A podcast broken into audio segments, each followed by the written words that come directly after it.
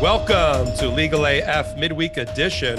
I am Ring in an imaginary triangle. Come and get it. A hearty, happy helping of legal and political analysis with your co hosts, Michael Popok and Karen Friedman Agnifilo. Nice to see you. Karen Friedman Agnifilo. We're doing midweek. We got lots to talk about. Two big things and a new segment on Midweek Edition, which is mailbag. We're taking things out of the Twitter feed, people that have asked us questions that they want KFA and Popok to address. I love that new addition. It. I love that yeah. new addition to the show. Credit out, shout out to a high school friend of mine, Danny Berg, who watches a lot of podcasts and wrote me separately and said, You got to do mailbag. And I wrote, What's mailbag? And so from there, the rest is history. And you know what? We got a lot of great ideas, and we're going to pick a couple of them to talk about tonight. Two things in our main segment that we're going to do in the in this 30 or 40 minute uh, midweek is going to be talking about the Jan 6th first trial, February 28th. That's going to happen in DC against one guy. We I love this guy, Guy Wesley uh, Reffitt, who is a Texas oil executive or oil worker.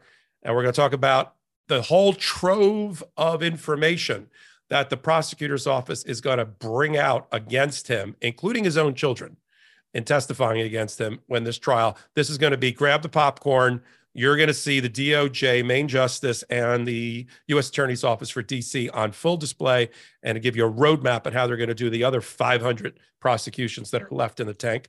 And then we're going to talk about Sarah Palin, which we've been following on the on the uh, uh, weekend edition, and we have a result. We have a conclusion, just the way that Ben and I had predicted it.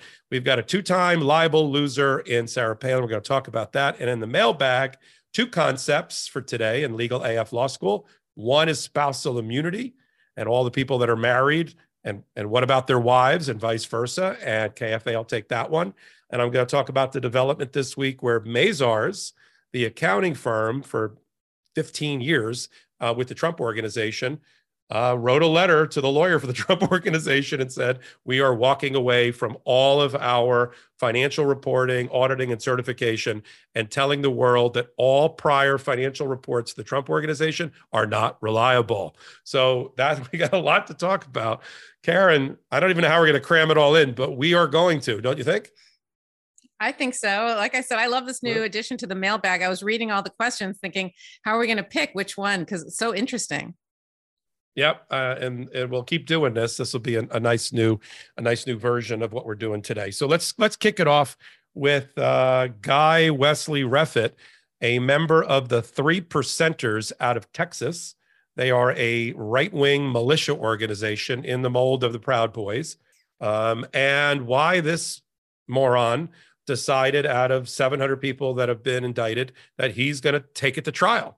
Now, obviously, I'm going to give my opinion he knows he's going to lose when when especially he must have crapped the bed when he saw the witness and exhibit list that the government had to file on the 7th of February and we'll go over that in detail. But the only reason this guy against this much evidence video evidence tape recordings cell tower evidence um, his own children testifying against him uh, another three percenter who got immunity testifying against him has decided against all odds to have his day in court. Why do you think that is, KFA?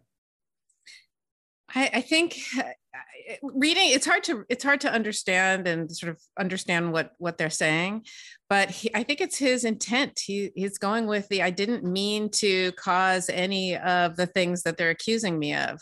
And he wants to draw a distinction between a protest and an insurrection or a crime you know sort of what's a what's a, a lawful protest and what's a crime.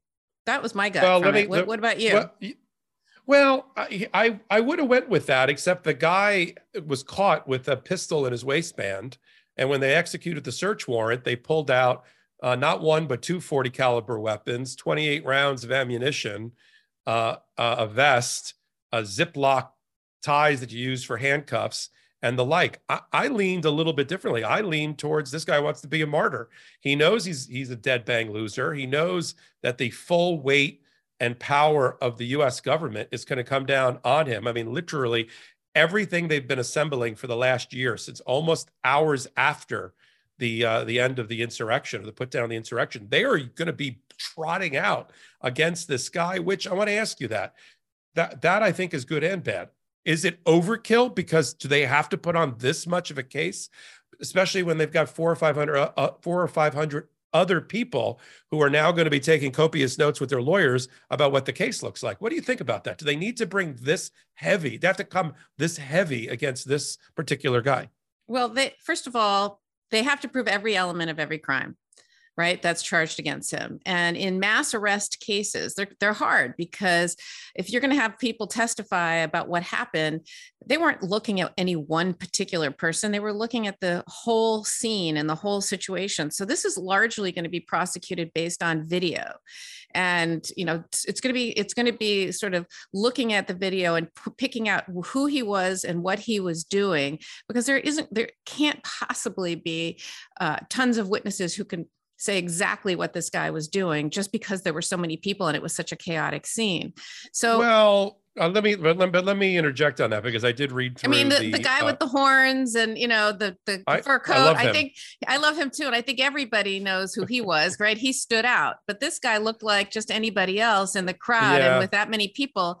Go ahead. Yeah, except except in the 11 page filing by the federal government, which I, you'll tell you'll tell our legal AFers why the prosecution has to do that in advance.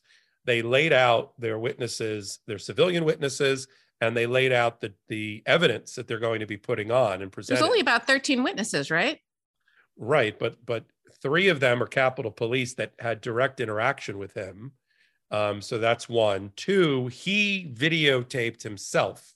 I don't know if he if he was using yeah. a GoPro I mean, GoPros must be the best invention for prosecutors ever because these idiots strap it to their whatevers and they and they uh, like you and I used to make home movies when we went to like Niagara Falls. These people do it during violent overthrows, insurrections, and then send it through social media and dark web or to their families.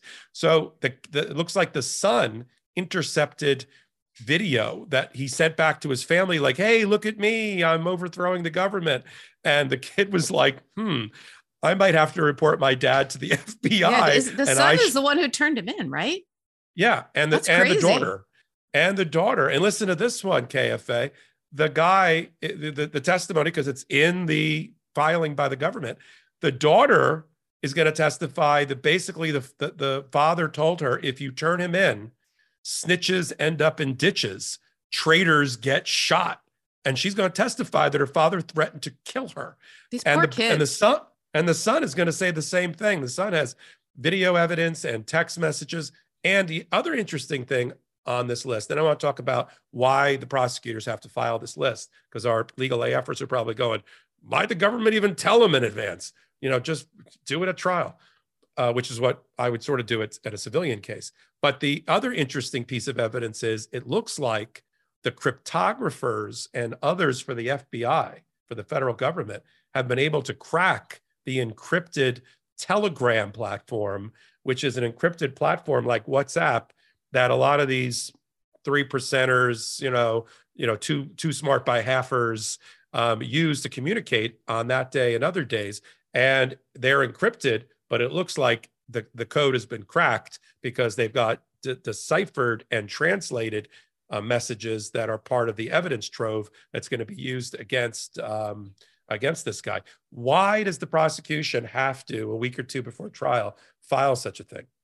So in federal court, it, it, obviously differs state by state, but in federal court, you have to file your witness list and your evidence list. And in this particular instance, they didn't just provide a list of uh, a list of witnesses and a list of evidence. They also sort of talked about the evidence that was going to come in through each witness and what count it was related to and what charges was related to. It was almost like they were providing a roadmap for uh, for us and people who are watching the trial, so that we could see what was happening. I thought it was a very thorough uh, and and good roadmap for for people to understand. And I think people do that in high profile cases, so that so that people who are following it can can get such a roadmap and not just get a list. But I, I, I want to say I don't think that 13 witnesses is overkill for a case of this size. I mean, you still have to prove certain things, like for example, in the gun in the gun charge, he's being charged with carrying a gun over state lines on that date of, of the crime, which was January 6th, obviously. And you have to prove that it was a loaded gun, that it was an operable gun.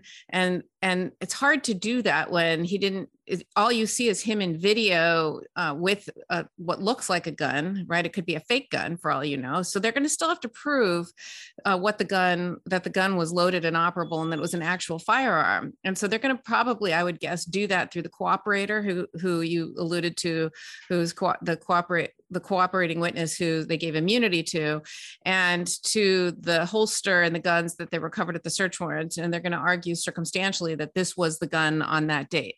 But so let me that, ask you. Let, let me ask you a question. I want to go to the immunity person. So you've got a three percenter who turned on his, you know, who was facing prosecution and turned on his his fellow three percenter and is going to be testifying and have to testify to the jury that he's been given immunity.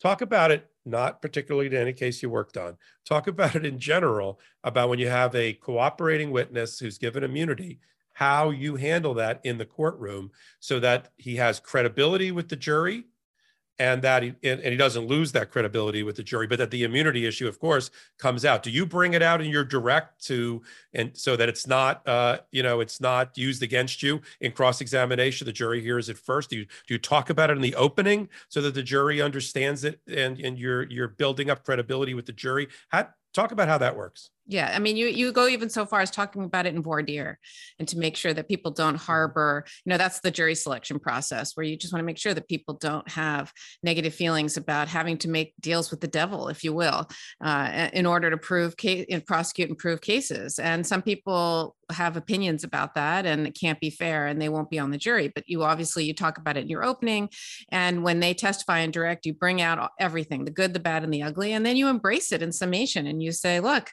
you know know, as bad as the cooperator is, is as bad as the defendant is. He picked him. Yeah, I, I didn't pick him. You know, I'd pick all nuns and, and priests, you know, to be to be eyewitnesses. But but criminals hang out with other criminals, and and that's just how it is. And so, I mean, it's yeah. it's what everybody, all the prosecutors know how to do that, and and that's how, how they will do it with with this individual. Yeah, I like that. In, the, in a civil setting, I'd often tell, you know, when I was training my team or or talking about facts, bad facts, or facts that needed to be dealt with. I would tell them, don't run away from them. Don't don't feel embarrassed by them, and certainly don't feel gun shy about them. No pun intended. Embrace your bad facts. You got to live your bad facts, and you got to find a way to to maintain your credibility with the jury, and and with other court officials. Um, and and and don't act like the bad facts are that bad. Make them your friends. And uh, yeah, I'll take it one step. I'll take it even one step yeah. further. As a trial lawyer on both sides, since now I'm on on the other side, I always say, "What's what's my worst fact?" And then I embrace it and make it my best fact. I I right. figure out how to do that, and right. it's hard sometimes, but that's what you got to do. That's why I tell my people: take it to dinner, buy it a drink, make it your best friend. And that's the exactly. way it works. All right. Uh, listen i think i think we're going to follow this. You and i are going to follow this trial. It's going to kick off i believe on the 28th of february in dc i'm not sure it's televised. I don't think it is. I think the judge the rely... judge is a trump appointee right?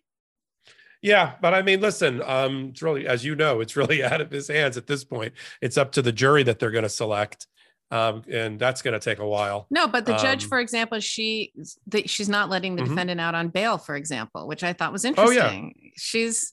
I mean, you got a gun tote, got a gun toting insurrectionist. I, I mean, even the Trump's Trump appointees have got to go. Hmm, you know. But so you and I are going to follow it. But let's move on because we try to do a rapid speed chess type thing on this on this edition.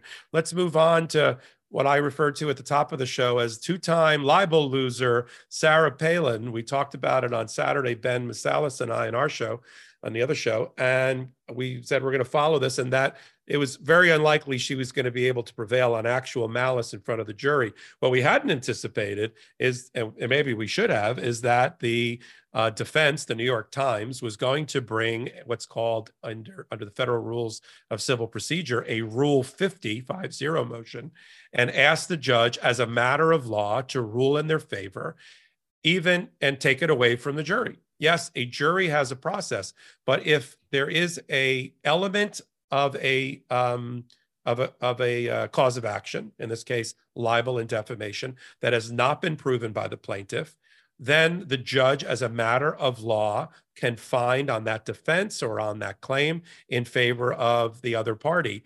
Now, he's done an interesting thing here. Uh, two days ago, and all the reporting was Judge Rakoff, who's the judge of the Southern District of New York federal that's handling the Palin case, he he granted the Rule 50 motion brought by the New York Times, and I guess by Stephen Bennett, who's the editor, who was also um, implicated, but that he was going to allow the jury to continue to deliberate because, in his words, I know this case is going up on appeal, and the Second Circuit, which already reversed Rakoff once at the top of the case when he dismissed the case on a motion to dismiss against Sarah Palin, the Second Circuit reversed and said, Judge Rakoff, you shouldn't have done it on a motion to dismiss. Let the discovery happen. Let the handle it on summary judgment later on in the case, or let it go to trial. So he did. But at trial, he did not hear evidence to support that one element that a public a figure or a public official has to make out in a defamation case or a libel case if it's in writing, and that is actual malice. So he lets the jury deliberate because he's, he said, well, let me see what the jury's going to do. Because if the jury sort of sides with me and finds that there's no actual malice, uh, my job is done here. And that's exactly what happened because yesterday, or actually today, today, the jury, yeah, today, the jury came back unanimous decision, unanimous decision that there was no actual malice proved by the lawyers for Sarah, Sarah Palin. Let's dive into actual malice. Before you do, so, can I just ask you one yeah, quick question? Sure. Why did so Judge Rakoff is one of the more uh, brilliant uh, federal judges. Yeah. I mean, just a, a real smart, interesting judge. Why would he have signaled what he was going to do uh, before while the jury was deliberating because i mean uh, judges always have that power to do that and it happens yeah. occasionally. Why would he signal and risk the jury reading about it?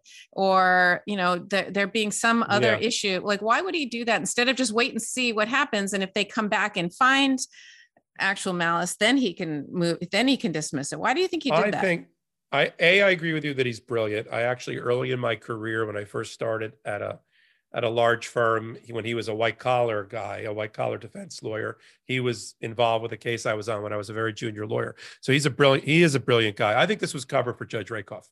I think he he had to grant the Rule 50 motion because after listening to two weeks of testimony, including by Bennett, who testified about what happened. And, and let me just bring everybody up to speed because, you know, I, I don't want to make the assumption they listened to Ben and I over the week, the Ben and me over the weekend. Um, so Sarah Palin brought the defamation case against the New York Times. She argued that in a 2017 editorial, which was on the day after the shooting at the uh, the congressional baseball, the congressional yeah, baseball game, right? The bipartisan baseball game where Scalise got um, terribly injured or shot and and injured by by a gunman. Um, he made the Steve Bennett who wrote the piece um, uh, made a link uh, between the that shooting, the Gabby Giffords shooting in 2011, in which she, of course, was terribly brain brain injured by a shooting and six people died. He, the editorial made the link between that and some propaganda that Sarah Palin's PAC put out, which I remember, which was uh, a, a target, a mailer that had uh, gun sights, what looked like gun sights, is no other way to call it. It was red circles with with crosses in the middle of it over certain districts. You know, basically encouraging her supporters and fund and donors to take out, you know, um, Democratic uh, representatives in these districts. And around the same time, she was also quoted as saying, you know, don't retreat when you're facing something, reload. Another stupid gun violence type motif that she adopted. So listen, they wrote an editorial linking the shooting to rhetoric like that. She didn't like it. There was no real reports or evidence that the shooter at the softball game or the baseball game was influenced by Sarah Palin. But that doesn't mean her office didn't put out those pieces. Yeah, but the New York the, Times retracted it pretty quickly correct, after they correct. put it out. And that's what Judge Rakoff said. He said, you know, you had an error. It was an error. It was a bad error, but it was an error and it was corrected. And that's what the New York Times said in their press release today, which was This stands for the proposition that the fundamental First Amendment right uh, of you know editorial privilege of a of a newspaper to make a mistake but then correct it when there's no harm you know that should that should be dismissed there should not be you know a public official should not be able to chill and attack the media by filing these lawsuits and the preeminent case in this area and this is we'll tie it together with where the supreme court could go if they ever got their hands and a monkey wrench under the under the hood of the first amendment the way they have with abortion and religion and all the other things this this last term. So the, the case is actually, you know, this is what you and I learned in law school. It is a New York Times case. It's the 1964 case of New York Times versus Sullivan, or Sullivan versus New York Times, which was written by Justice Brennan. Um, and it was a 9 0 decision. And it stands for the proposition that if you're a public figure, that you have to um, clear another hurdle that that citizen John, John or Jane Doe, like you and I, don't have to clear if somebody defames us. If somebody, you know, I'm not yet a public figure. maybe, maybe this show will make you and I a public figure. But for right now, if my next door neighbor yells out something at me and accuses me of like a loathsome disease or accuses me of money laundering, of doing something untoward, that's probably defamation. And it may be defamation where I don't have to prove damage or injury, or it may be defamation where I do but I'm because I'm not a public figure. If I'm a public figure, that same person yelling that at me, also I have to satisfy the, that they had actual malice, which is sort of what it sounds like, that they intended um, to lie about me, even in the face of counterfacts that would have led them to believe that what they were saying was untrue. And so you've got that is the bedrock principle, at least since 1964, of First Amendment media law uh, that, and that's the rules of the road for whether you're social media or your media, big media, whatever you want to call it. And and that's why mostly, mainly, people like Sarah Palin don't win lawsuits like this. They don't even get this far uh, just, because just, yeah. No, just really quick. I was going to say um, when I was reading about about this article, um, it was interesting. That different people interchangeably use the words defamation and libel, and slander. And so I had to Google it myself and just sort of remind myself what's the difference. And so for, for everybody out there who's like me, um, defamation is the, the umbrella term that refers to either libel or slander. So de- to defame someone is to say something bad about them, as Popok was just saying. Um, but libel is to do that in writing, and slander is to do that orally. And I just thought, i put it out there. I sort of look at it yeah. like pas- pasta is the umbrella term, but you have spaghetti and you have penne pasta, right? They're they're all pasta, but they're the different types. Yeah. Yeah, with, without a doubt. And, and just to round out this uh, segment on Sarah Palin and where it's going to go next, uh, for our legal AFers who are scribbling to keep up here with our episode, um, the case is uh, reported at 376 US 254. Pardon me, 254. And, and it's a very interesting the way it arose.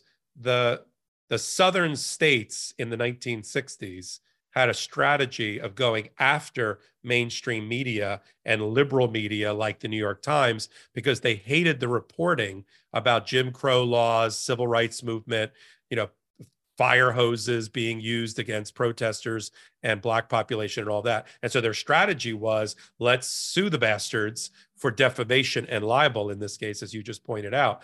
And this was the culmination of that southern strategy because you had Alabama and the police department or the police commission of Alabama didn't like the fact that the New York Times, think about how long ago this was, the New York Times ran a full page ad by supporters of Martin Luther King Jr. in which in the in the ad, it wasn't even something the New York Times wrote. In the ad, there were a couple of facts that were like off, like how many times he was arrested, not that he wasn't ever arrested, but they Alabama took umbrage that it said like he was arrested six times in Alabama and it was only like four. And they had other really small, inconsequential details wrong in the ad. And they sued because they wanted to have a chilling effect on the New York Times and other media outlets. What I didn't understand. Yeah no, go ahead. Finish. No, no. So anyway, Sullivan, who I kind of forgot from law school, was the police commissioner for Alabama. But anyway, it's a case that the that the Supreme Court at that time in that era used to to create this new element of actual malice. The problem is you've got at least two judges on the justices on the US Supreme Court, Gorsuch and Clarence Thomas, who have signaled in other recent cases that if they ever get their hands on New York Times versus Sullivan, that that they may make major changes to it. Gorsuch saying that was written at another time in 19 I don't know why I'm using a southern accent for Gorsuch. That was written in 1964 and now with social media and the rapidity of of the way media moves, that is an outdated standard for for what should be actual malice, which of course made my heart stop because now it with the numbers that they have in their favor on the Supreme Court, the right wing of the Supreme Court could now destroy the fundamental bedrock of the First Amendment. Go ahead, Karen. I'm sorry. No, no. I just I found it interesting that the that the the right wing is the, that there's people are surmising that Sarah the reason Sarah Palin's bringing this is is to do exactly what you just said and get this issue in front of the Supreme Court because they want to change the actual malice stand, uh, standard. I just found it interesting that that's a right wing position because.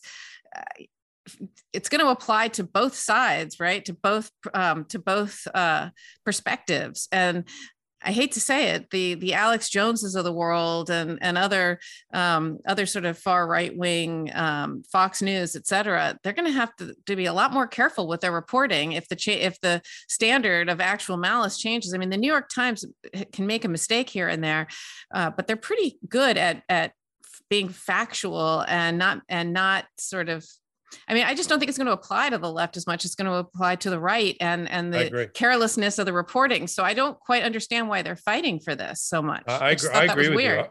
I think you live by the sword, you die by the sword. I agree with that completely.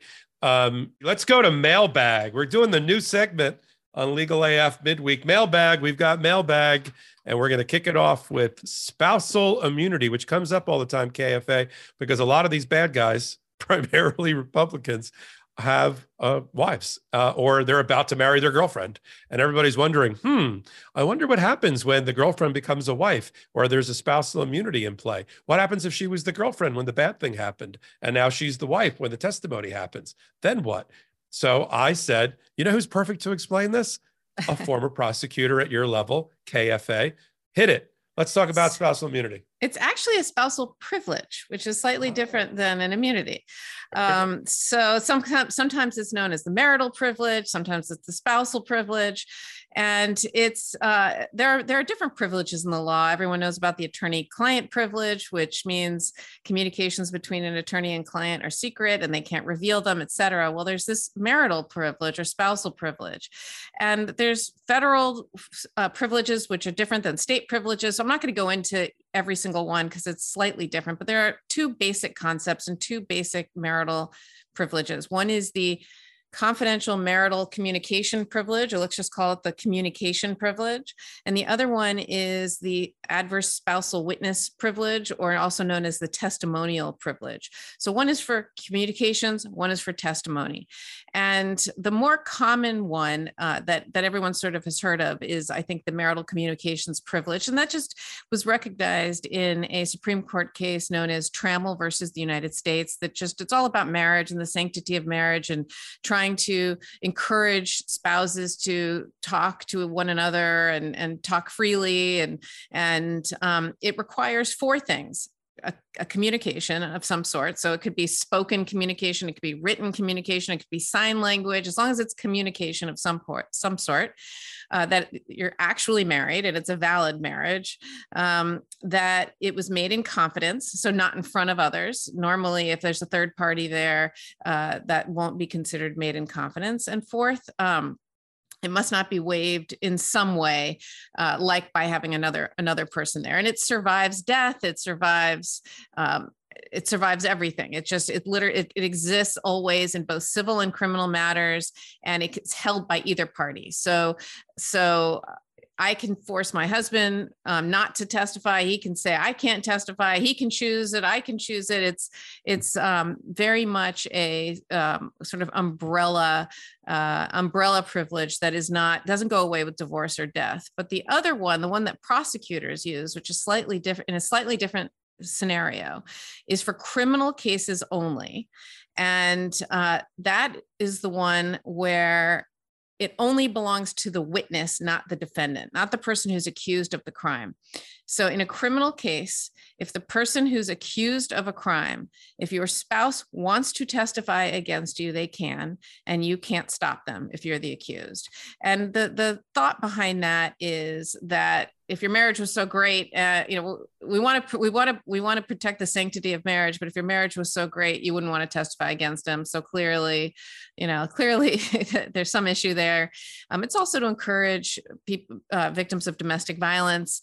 I mean, otherwise, imagine a scenario where where you're a victim of domestic violence and and you can't testify about it because and what, what your your spouse, your husband said about you. So it, it you know, and and if once you're divorced, by the way, you no longer there's no longer um, any privilege there whatsoever. So so that this one is, is slightly different, but that's basically the yeah. spousal slash marital privilege in a nutshell. So let me go back. So let me go back just to sum it up. I am with somebody and we're dating.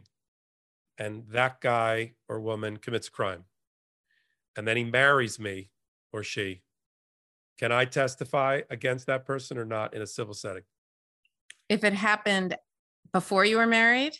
Eh, yeah, we were boyfriend and girlfriend. Then it doesn't then we apply. Got married, and then we got married right before the trial. Like this is this is this is where you're doing you're doing such great service to legal AFers because every movie ever made about this issue they get married plot, to prevent the person to testify. The, the, plot twist is exactly that. It's like, come on, honey, I love you. Let's get married. Don't worry, my trial's on Friday, but let's get married today. Oh God. But you're but but that's not that's not the real world. The real world is they had to be married at the time of the transaction, crime, or whatever, right? Yeah, absolutely. I mean, look, there's some exceptions, like if you're committing a crime together, for example, and Bonnie and the. Yeah, yeah, exactly. Things like that. Right. But but that's right. essentially uh, what what it is. So yeah. All right, great. And I'm going to thank um, Midas the Pug, Midas the Pug, who also goes by Popok and Midas on her Twitter feed for that uh, that question that we pulled from the mailbag. And now let's we're going to go to Mazars, the and everybody knows them because the Supreme Court a few years ago ordered they turn over their all of their work papers and financial records and certified accounting records for the Trump organization, having been the um, accountant and auditors and certifiers of financial things for the Trump organization for a long time, at least from 2010 to uh, to uh, 20 or 2011 to 2020. Now, I'm going to be doing most of the talking on this one. when I get to some big picture items that don't really relate to the Trump organization, if I get something wrong, uh, Karen's going to hold up a giant Yeti water mug, and then I'm going to try to backtrack. That's you know, they, these, we got to get Perfect. Yeti to, to sponsor us because they right, really well, are the best. They are the best right. water mugs. So here's how it works, ladies and gentlemen, and if, and I'll I'll announce it for those that follow the pod audio. If she holds up the giant red Yeti, I've probably done something wrong. Otherwise, I'm going to be taking this segment. So, um, and I uh, and let me thank two people, uh, two followers and listeners for this uh, this idea. One of them is Cheryl Ann Murphy, and I'm not outing her. That's her that's her Twitter handle. Uh, and the second person that we're going to compliment for uh, the idea today to do this one is K is JK uh, sister or J resistor.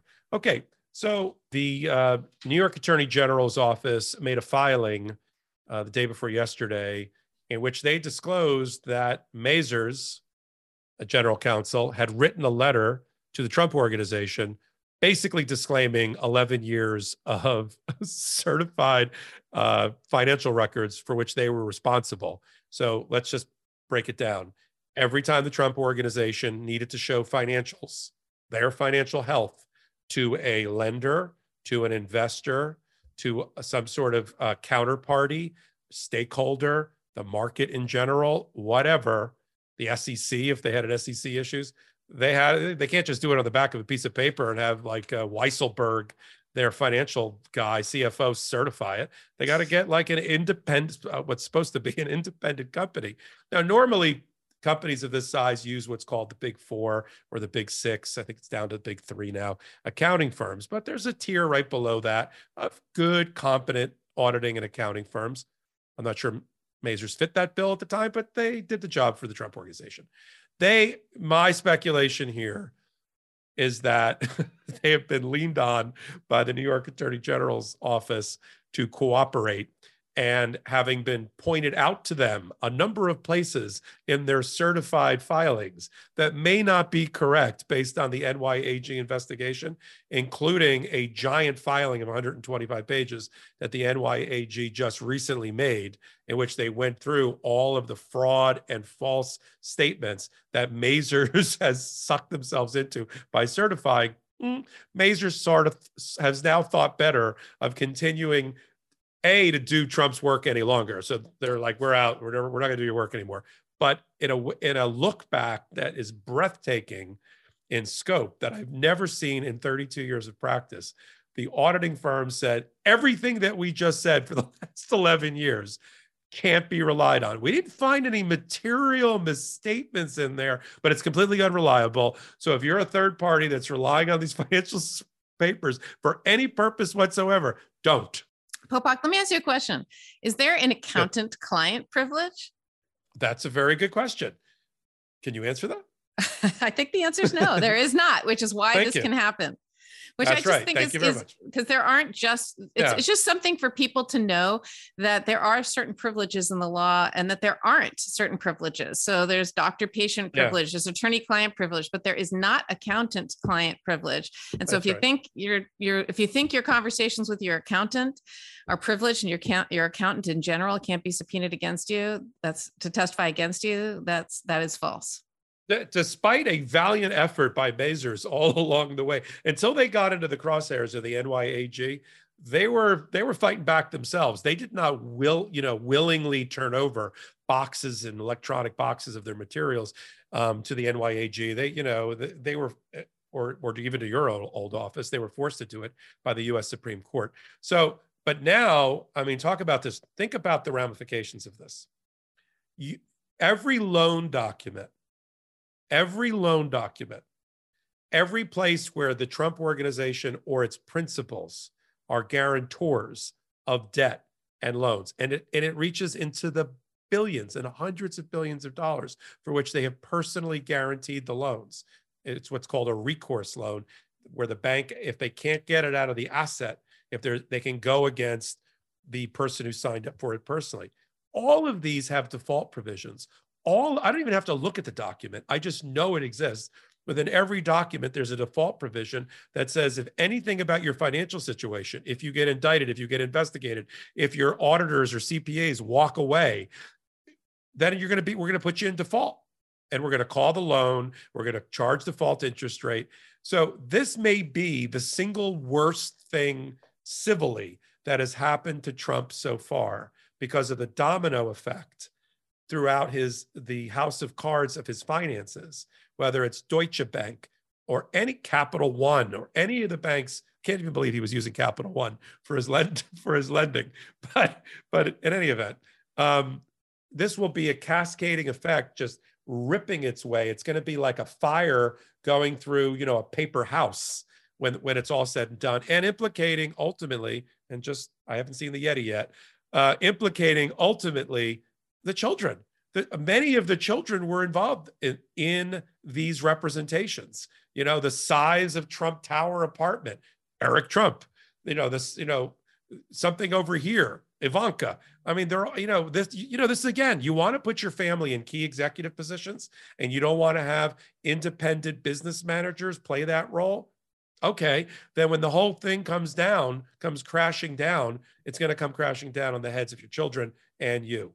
So I, I don't want people to minimize how how devastating this particular turn of events could be in the in the ultimate defa- default and downfall of Trump and his empire. Um, and we're going to follow it. It was a three-page filing, but it it you know I think it may have lit a fuse that you and I are going to be following, or at least I'll be following, and you'll be watching me follow it for for some time. So mailbag. What'd you think about mailbag? Did you like it? I loved it. I really hope we get a lot more questions. I think that's really fun to it's fun. It's fun to also brush brush up on areas that you don't always think about. But it's I love the mailbag idea. So I hope we get uh, a yeah, lot of questions for next week. We will. And now that people know about it and we're going to ask for it earlier in the week, then um, I think we'll we'll have a really nice segment on there.